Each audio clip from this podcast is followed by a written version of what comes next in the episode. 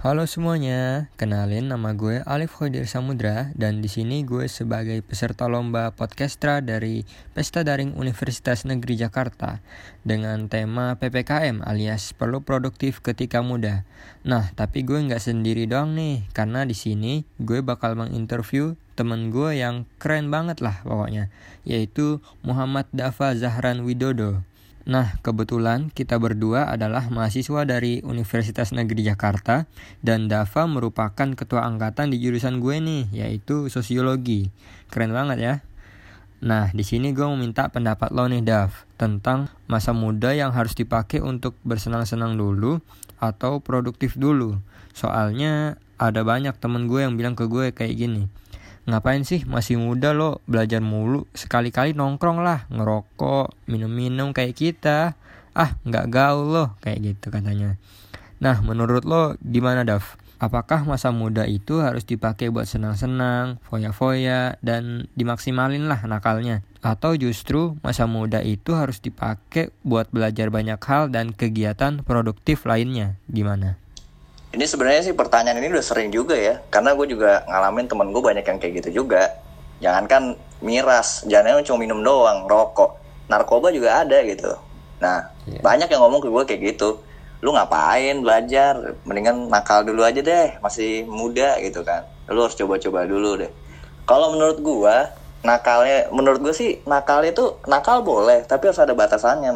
Batasannya tuh maksud gue itu kayak gini nih kalau lu narkoba terus lu miras terus ngerokok itu mah nakalnya udah kelewatan. Kalau nakalnya cuma ya, sekedar cabut bohong nilai jelek nah itu kan nakalnya wajar. Nah, ya menurut gue sih harus ada batasan sih. Oke gue setuju banget nih dap. Jadi intinya nakal itu boleh tapi ya jangan sampai lah merusak masa depan. Gitu kan dap? Yoi. dan menurut lo mungkin gak sih dap kalau orang yang bilang masa muda harus nakal itu mereka menyalahartikan dari konsep masa muda itu harus penuh eksplorasi dan nyoba banyak hal. Gimana? Uh, pendapat tentang muda itu harus banyak eksplorasi itu emang benar, tapi konteksnya bukan karena negatif. Eksplorasi itu bisa banyak hal yang lebih positif. Contohnya adalah ya lo eksplorasi tentang pelajaran baru, eksplorasi tentang pengalaman baru. Entah lo sebagai pelajar terus lo mau ikut magang, ikut pengalaman kayak misalkan organisasi, jadi ketua dan lain-lain, itu eksplorasi ke sana. Eksplorasi untuk hal-hal yang positif gitu loh, bukan hal-hal yang negatif. Kalau menurut gue sih gitu. Nah, dan eksplorasi yang positif ini juga bisa jadi salah satu cara untuk nemuin tujuan hidup atau passion kita gitu. Contoh simpelnya deh, misalkan lo ditakdirkan jago debat dari lahir. Nah, tapi karena lo nggak pernah nyoba ikut lomba debat seumur hidup, jadinya lo nggak nemu-nemu ikigai lo. Yoi. Hmm, nah, kita kan udah sama-sama tahu nih kalau masa muda itu harus dipakai untuk kegiatan yang produktif. Nah, tapi gimana kalau misalkan ada orang yang udah terlanjur nakal dan dia ingin ngubah dirinya jadi lebih produktif? Menurut lo gimana, Dav, caranya? Gue mungkin ngelihatnya dari perspektif sosiologi mungkin ya. ya. Jadi kalau misalkan kita mau berubah dari tahap yang negatif ke tahap yang positif, itu sebenarnya banyak faktor gitu kan. Kita bisa ngeliat dari beberapa faktor. Contohnya adalah ini mungkin gue bisa gue bisa im, apa implikasi lah dengan kasus suicide. Yang namanya itu adalah uh, altruistic suicide yang di mana ternyata lingkungan yang mempengaruhi si orang yang pengen bunuh diri gitu kan. Nah mungkin implikasinya adalah iya, ketika iya. ada orang yang bandel kita bisa ngeliat kalau kita pengen berubah nih dari yang nakal kita harus cari lingkungan yang baik juga gitu loh kalau misalkan kita ada di lingkungan yang tukang perokok terus kita merokok dan kita nggak mau ngerokok lagi ya kita cari lingkungan yang nggak ngerokok juga. Itu yang pertama. Yang kedua yang paling penting juga itu adalah kita ingat juga di agama kan ngajarin yang positif. Seperti yang kita tahu rokok itu kan hal yang negatif. Kan rokok itu merusak tubuh kita. Ya kita ingat kita kan nggak boleh sebagai manusia kan merusak mendolimi tubuh kita sendiri. Nah kita harus ingat konsep itu juga gitu. Yang ketiga mungkin kita ingat sama orang yang ada di dekat kita gitu kan keluarga kita saudara-saudara kita, teman kita, orang-orang yang menyayangi kita gitu kan. Karena kalau misalnya kita ingat orang-orang yang menyayangi kita secara nggak langsung, ya kita pengen melakukan hal yang positif gitu. Jadi meninggalkan hal-hal yang negatif. Mungkin itu sih kalau dari gue. Oke, mungkin gue juga ada tambahan nih.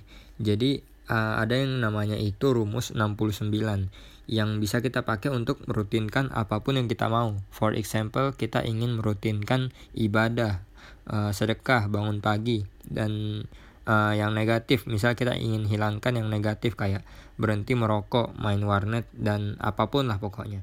Intinya kita harus paksa diri kita untuk melakukan apa yang kita ingin rutinkan tersebut berturut-turut selama 69 hari. Dan kalau udah berhasil tembus di hari ke-69 itu sudah officially jadi kebiasaan baru kita. Walaupun mungkin agak berat buat struggle di awal-awal. Tapi kalau kita never give up buat nyentuh hari ke-69 itu kita pasti bakal bisa gitu sih.